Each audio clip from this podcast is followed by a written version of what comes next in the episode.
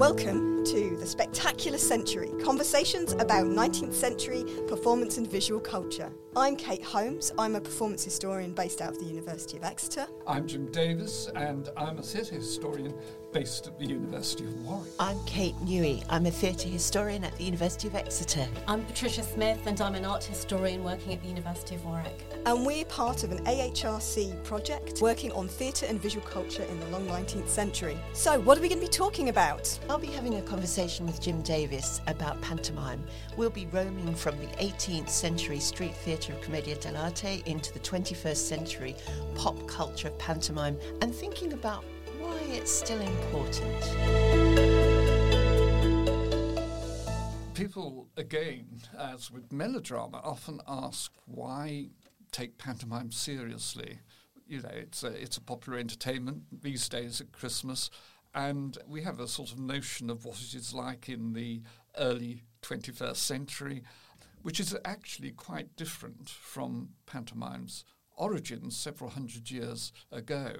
Pantomime is one of those forms that has changed enormously over time. And so I think part of our discussion may be about how pantomime originated and where it came from. And our starting point for that would be an Italian form of entertainment known as the commedia dell'arte, famous for its characters of sort of Harlequin, Columbine, Pantalone, and so forth, and the way in which the commedia through its adaptation into a sort of English form of entertainment from the late 17th century onwards, gradually became the basis for early English pantomime.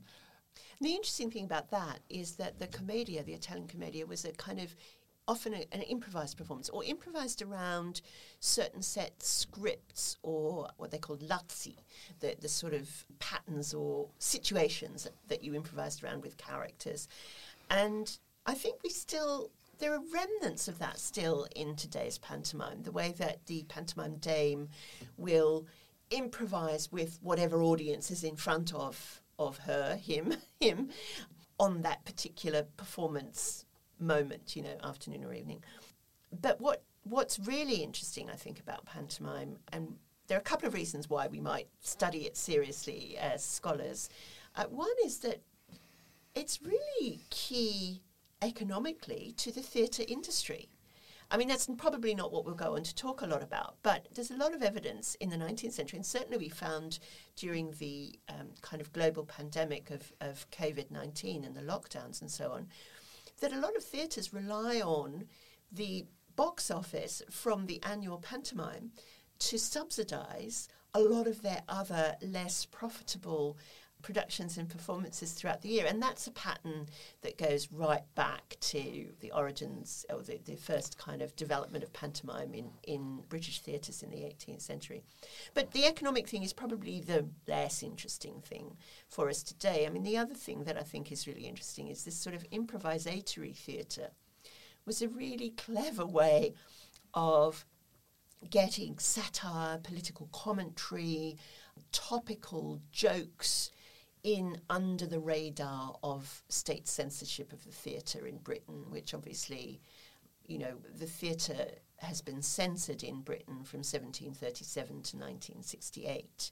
And improvised theatre, comedy, non textual theatre, you know, this is not dramatic literature we're talking about.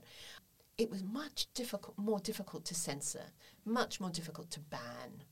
Absolutely, and in, in effect, I mean, outstanding pantomime performers like Grimaldi, and I'll say a little bit about who Grimaldi was, very much enabled a more satirical, a more subversive type mm. of humour.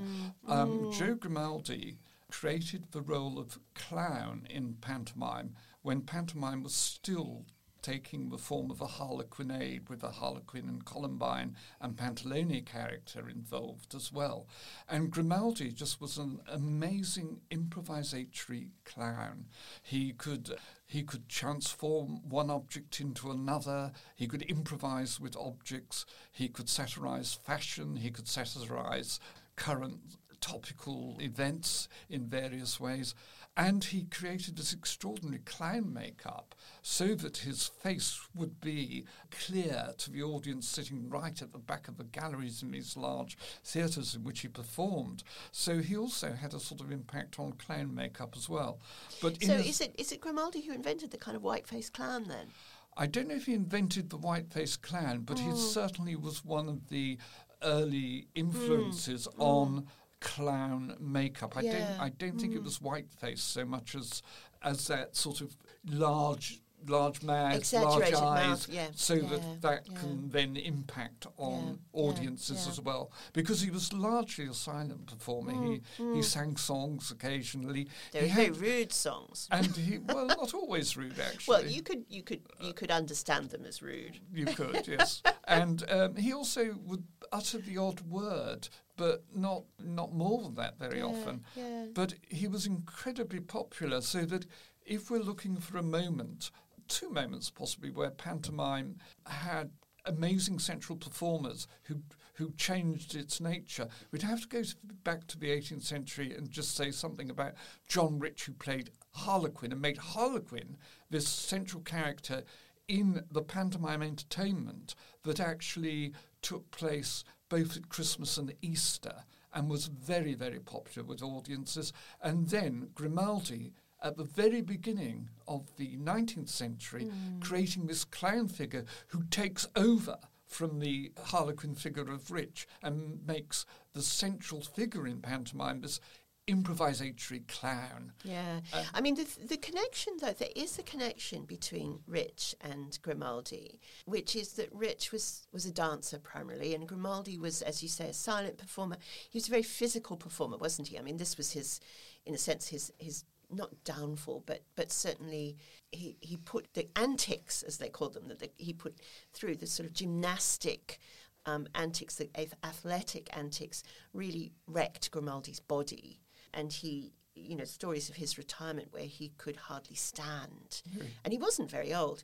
But if we go right back to john rich um, who uh, was a dancer mostly and we go back to the sort of structure of pantomime that he adapted and made popular. When you talk about the harlequinade that came at the end of the pantomime. But what we think of as the pantomime now was what in the 18th and 19th century was called the opening. And it was a much shorter piece, which usually took, it was a wonderful mashup of a fairy tale or a folk tale and Or- topical commentary. All the classics, of course, as Or well the- as yeah, or the The classics. Arabian Nights, The, yes, so the Arabian Nights, the Grimm's folk tales when they started to be published in the beginning of the 19th century, classic, uh, you know, fables and so on, or made up fables. And we have this quite short opening which sets up a problem. You know, there's, there's, there's ill feeling in Parliament, or there's some kind of discord on earth, and the fairies have to come and sort it out. And that's the sort of opening story. And then all of those characters transform into the Harlequinade characters, don't they? And so that moment of transformation was really important. It's absolutely uh, central to the early pantomime. And of course, one of the factors here is Harlequin getting very often what was called a magic bat, which was also called a slapstick. So our word slapstick, of course, uh, that we use in other circumstances today, was originally the magic wand or stick or bat that Yeah. Harlequin so it's not the animal bat. This isn't an animal. This isn't like a vampire bat. This is the stick or the wand, Yeah, right? of yeah. course, yes, yes. I always used to get confused about the magic bat. I wondered whether it was a, you know, um, an animal. No. but yeah, and he used to use the wand, like a fairy wand, really, to tap something and it would transform into something else, wouldn't it? Really clever stage technology. Well, you're also bringing in something we might talk a little bit about later, which is how important transformation was to mm. pantomime and still is to pantomime, but in different circumstances. But we may need to sketch in a bit more background before well, we, we the- look at modern thing- the transformation. well, the thing is about the way, you know, the modern pantomime that, that people, and hopefully people listening to this have been to a pantomime, that was the opening. But I think, and there's really very little of the Harlequinade, but you have your clown character. It's you know, it's wishy washy or buttons, Or it can be the dame as well. or the dame can be the clown. Yeah, that's true. Yeah, so that clowning is still there. That sense of, as you say, sort of improvised, funny, slapstick, physical comedy. and and Lazzi gags and so gags, on. yeah, Absolutely. yeah, yeah, routines. The cream pie in the face. You think about that. That's a commedia routine, if you like, or a lazzi. Yeah, yeah, that's a gag that is still there. And of course, you also increasingly got in pantomime until it became too expensive for the stage management team to clear up what was called the slop scenes in a kitchen or where people are decorating, where you know you just make a, a dreadful mess all over So you throw place. buckets of And water throw buckets people, of water, yeah. buckets of paint. That's still a standard scene in some versions of Aladdin, isn't it? When they're in the laundry, because oh, isn't the story that Aladdin's mother is she's a laundress, she's a washerwoman, and they're in the laundry and they're sort of throwing buckets of water. I, I have seen in Aladdin where they use real water and mm. soap suds and so on. I mean, I don't I don't think they're real soap suds. It's probably some sort of s- special stage technology for making foam quickly. It usually comes at the end of the first half so that they can bring the curtain down and use the interval to clear the stage, clean it up. Well, it's Yeah. interesting insofar as, um, you know, the point I, I was making that Yeah. sometimes now people don't have those scenes because Yeah. of the stage management costs. But it's it's the same with musical accompaniment to pantomime. Music has always accompanied pantomime Mm. from from its uh, sort of beginnings in, in this country. But whereas, say, when I first went to pantomime in the 1950s, you would have an orchestra, and every Mm. time a villain appeared or um, whatever, you'd have a clash of the cymbals or a drum roll. Now, often there's not enough money for anything like that, so it's recorded music is being used, which is a is, is a real pity because, in a sense, that that sort of live quality of musical accompaniment is is really important, and I think it. I, I'm really reflecting. I realise a generational factor, which is pantomime was is never so good now as it was in my youth, and you know And that's that's that's been going on for two hundred years. Exactly. That's that's what journalists and historians said in the 19th century about them. Yeah. There, there's something about pantomime and its connection with childhood and youth that, that brings out the nostalgic in people who talk about it. They they think, oh yes, pantomime's never as good as it used to be. But when you talk about music, one of the things that has survived from I guess the 18th century form of pantomime right through to the present is that nowadays, you know, often the lead, the hero and heroine are played by pop stars or young television celebrities and so on. They're, they're, they're always young. Um, and they sing well known modern pop songs or, you know, stuff that's in the news or has been.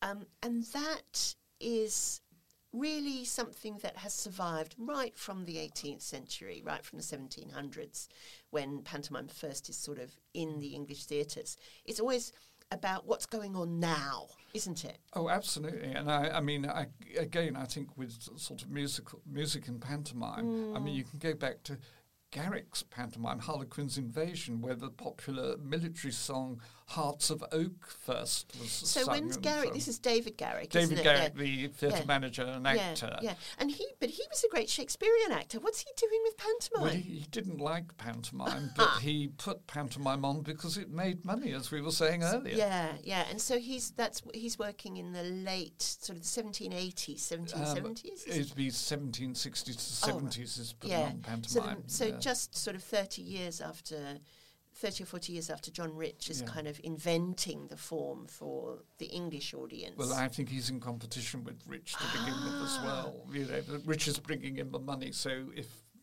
Drury Lane under Garrick is going to bring in the money, it's got to to do do pantomime, pantomime. as well. so it's money and, and rivalry. I mean, And again, rivalry, we yeah. see that today when when um, the announcements come out about who's doing which pantomime and what star they've got playing which role. There's this kind of rivalry and competition, isn't there? You know, who have we got to play the evil Abanazar? Absolutely. I, can I say also, I suppose one of the things we, we need to think about is how do we get from Rich and uh, Grimaldi and the Harlequinade in pantomime to pantomime today? There's a there's a whole sort of development which I know you've been doing work on Yeah, in the yeah. way that Victorian pantomime Mm. gradually transformed the nature of Yeah. pantomime and led to, in many ways, the form we know today. Yeah, I think the form we know today emerges, doesn't it, in the, the sort of late 1800s. Oh, ab- yeah. You know, with, with the there was this extraordinary producer called Augustus Harris who ran Drury Theatre Royal Drury Lane,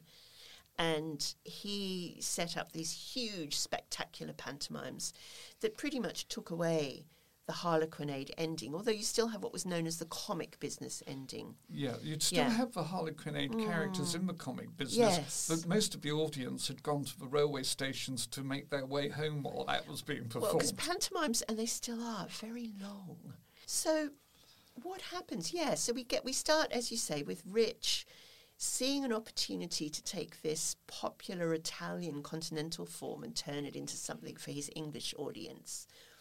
And he he doesn't. He joins together satire and topical commentary in the opening, and then brings in these characters. And I think your description of Grimaldi as the clown is still within the Commedia dell'arte tradition, isn't it? It's still within the Harlequinade tradition.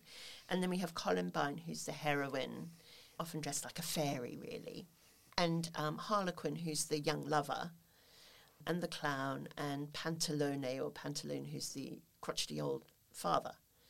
And, and the structure of the Harlequinade is fairly simple generally in pantomime, isn't it? It's that, well, go on. yeah. Well, I was going to say it's a chase. yes. It's a chase where basically Harlequin's trying to get away with Columbine, and Pantalone and Clown are usually chasing. Yeah, Uh, so yeah. it's not a. It's that part of the pantomime wasn't structured so much as a, a complicated plot. It's a, it's a chase Yeah. scenario where after going through a number of gags, often a number of different scenes with different locations, often local locations, Yes.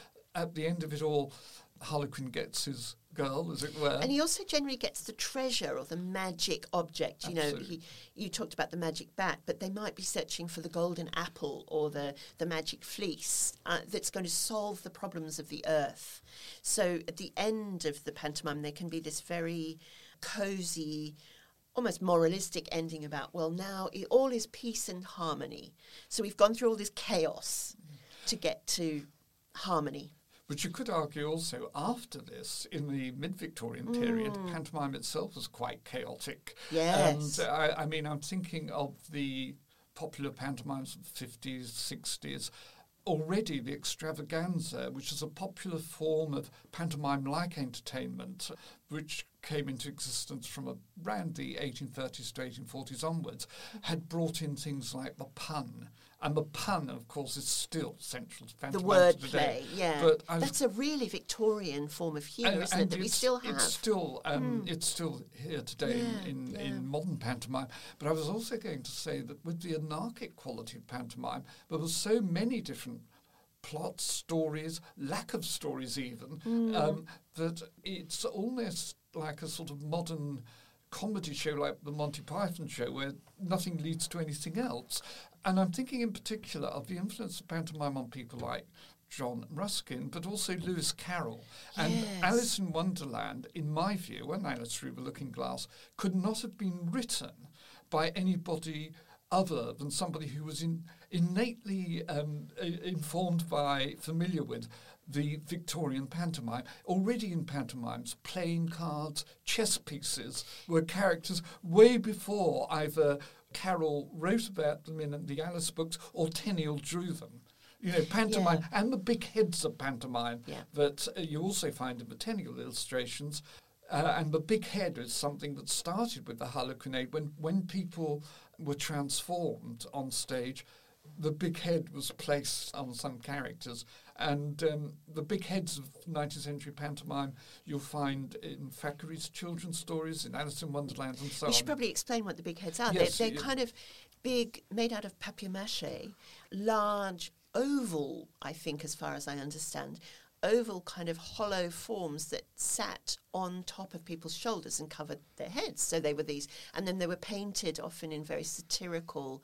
I mean, there were there are examples of pantomimes where the big heads of the, the characters were painted to satirize current politicians. Um, and then the transformation scene then allowed those heads to either come off or be put on, depending which way round they were doing the transformation. So very quickly, one character transforms into another. Absolutely. I, I, was going to say also we should we should probably move on to the transformations of the mid nineteenth century into, uh, into the present day, where the transformation is less about people and about the most extraordinary scenery yeah. transforming and, into another form. And this is what starts to happen, doesn't it, in the in the mid nineteenth century, as you're saying, in the eighteen fifties and eighteen sixties, that we get this emphasis on spectacular pantomime.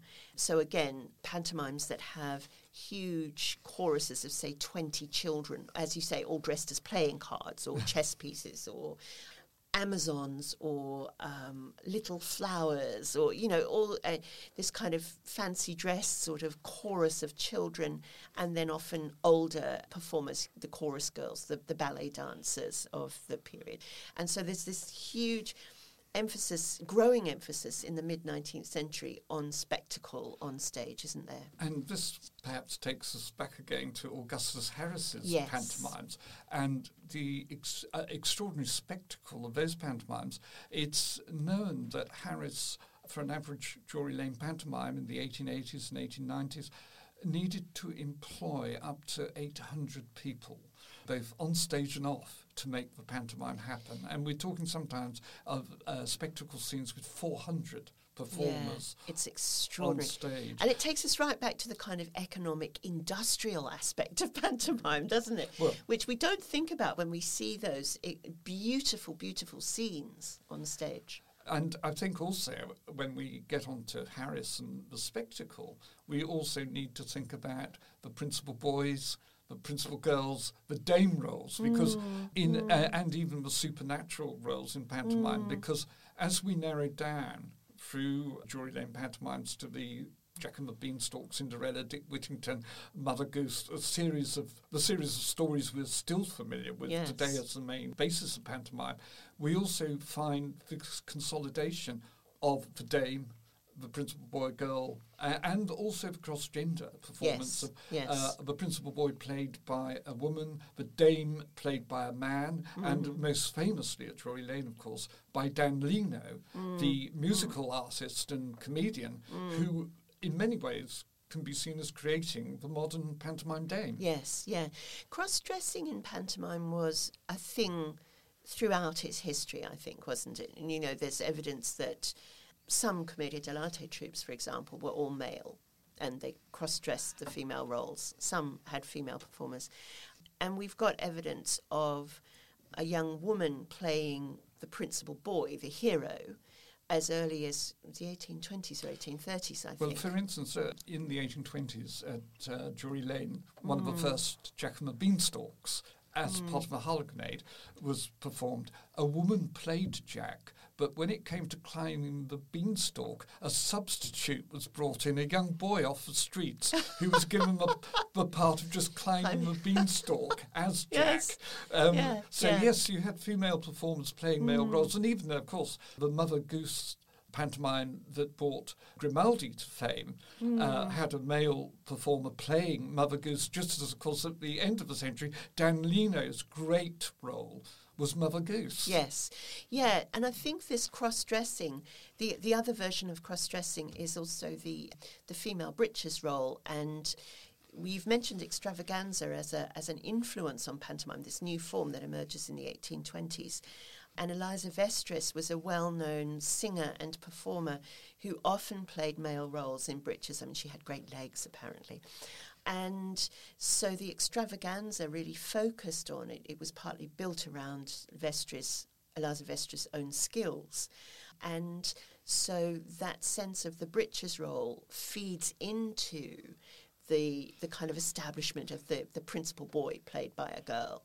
So cross dressing has always been a feature of this rough, demotic form of improvisatory physical theatre that really is what pantomime is, hasn't well, it? I think it sort of, and it raises a number of questions because, mm. for instance, in the Drury Lane period, the principal boy looked very much like a woman Yes. in male dress, and Yes. their- their- the, the whole figure of the principal boy was quite clearly female. What's interesting is that, yeah. um, and we always have to stress this is not a pantomime. When Peter Pan came along in the early Mm. 20th century, um, using a much more androgynous uh, type of female performer, so the principal boys became more androgynous in the 20th century post Peter Pan. But Yes. let me just totally totally emphasize that Peter Pan is not a pantomime because people often think it is and Yes. it's not.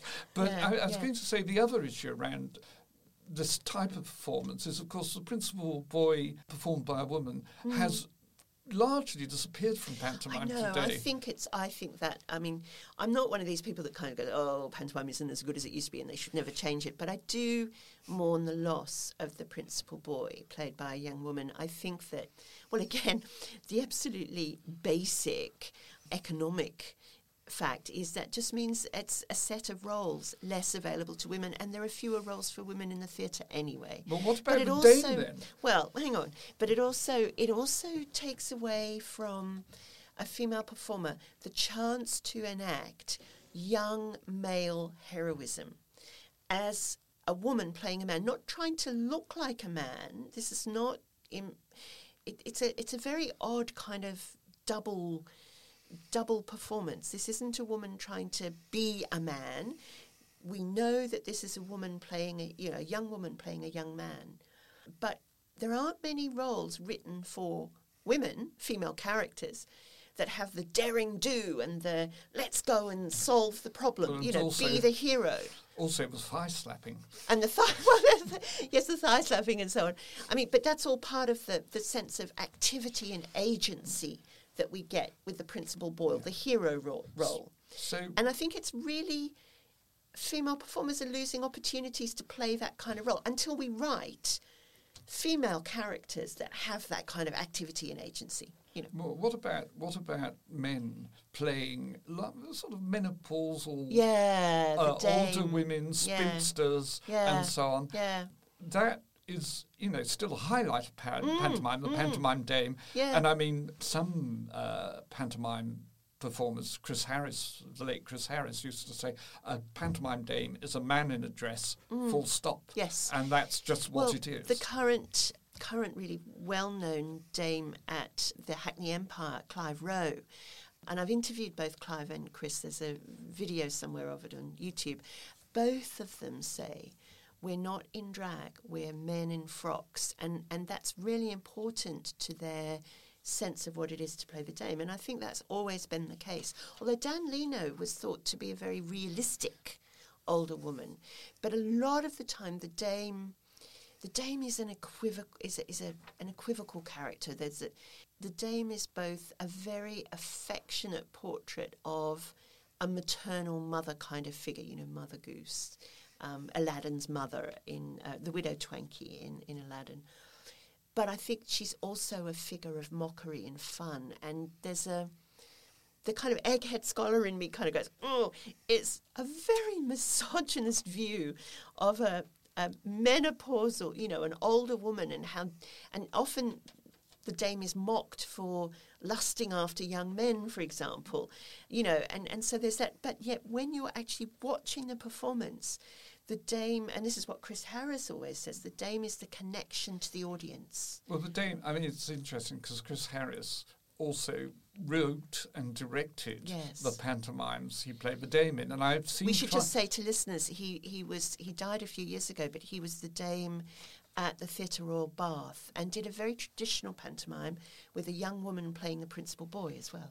Well, and uh, Clive Rowe, who I've also seen in the Hackney Yes. Empire, I think uh, is a fantastic Yes. pantomime dame, and I, Yes. I, I think it's one of those sort of difficult questions. Um, Mm, People who haven't been reared with the British pantomime tradition often find the dame offensive or problematic. Mm, I think having sort of encountered pantomime dames since the early 1950s, which shows how old I am, I've sort of somehow got used to men in dresses Yes, um, yes. dominating Christmas entertainment. Well, you know that I mean we we we we we know that the English tradition is often seen by the rest of the world as as quite curious. You know, I mean, in the Renaissance, in the in the sixteenth and seventeenth centuries, the, the time of Shakespeare, women were not permitted to perform on the public stage. So we have this long tradition of young men playing women and older men playing women too, if you think about some of the older female roles in Shakespeare.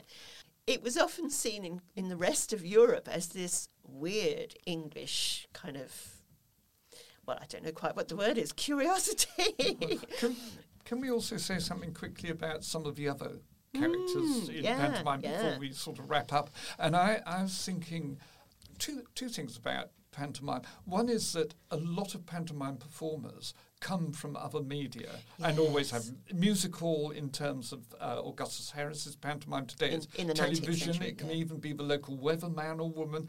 You know, there's there's the local celebrities playing roles, but we've also got to bear in mind there's the villain role, there's the supernat, there's the fairy godmother role, there's the demon king role, and traditions such as if you're playing a goody in pantomime, you come on the right side of the stage. But if you're playing a baddie, you must come from the left, and so on. so there's there's those sorts of traditions, Yes. and then of course there's what are called the skin roles, the animal roles, Yes. where people are playing, or two people are playing a cow, or Well, I have played the back end of a cow in my youth theatre days. And actually, my mother was a performer in the 50s and was in started in pantomime. Her, her career as an actress started in pantomime. And I suspect I've been on stage in utero as the fairy godmother. but yeah, um, I mean, the interesting thing about the skin roles is that in the 19th century, there were several families. The Vokes family were famous for being the specialists in the skin roles. And again, like Grimaldi and other clowns, they were extraordinary athletes and gymnasts, weren't they? Well, there's another performer, George Conquest, who was Uh, associated with South London and East London theatres, who played characters like spiders, crabs, you know, most extraordinary range of sort of creatures. And his wife, I think, ran a kind of training school for young dancers. Um, we're going to talk about dance and moving body in another podcast, so we might come back to that. But I think one of the really interesting things about Victorian pantomime, pantomime in the 19th century, was, as you say, the, the skills that it brought in and the training and the kind of the way that concert dance, ballet, emerges partly from pantomime. Yeah, pantomime is a is a really all-encompassing form, and I, I mean it's a hybrid form, Hmm. but somehow it always seems to continue to exist. Yes. but always in a form that adapts to Yeah. each new age. And, and you asked earlier about how would we track the change of pantomime from John Rich doing his mime of the egg, the, the chicken hatching out of the egg. This is what he was famous for, a, a mime of, of the, the, the, the egg changing into the chicken. So we have transformation from the very start.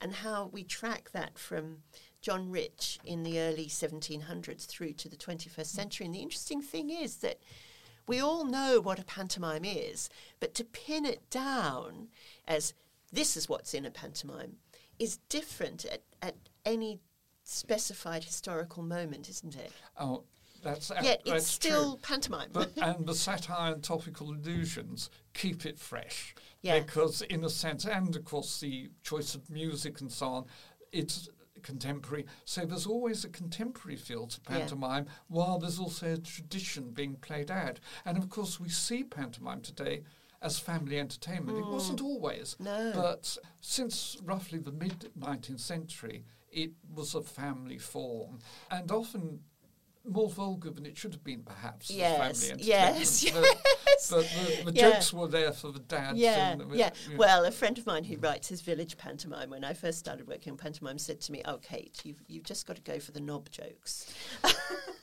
Well, Which is what Grimaldi with his red hot poker, you know, I kind of think, well, the scholar in me is thinking, that's a phallic symbol. but I mean, I think the interesting thing about pantomime is that it starts as an entertainment that goes on at any time of the year.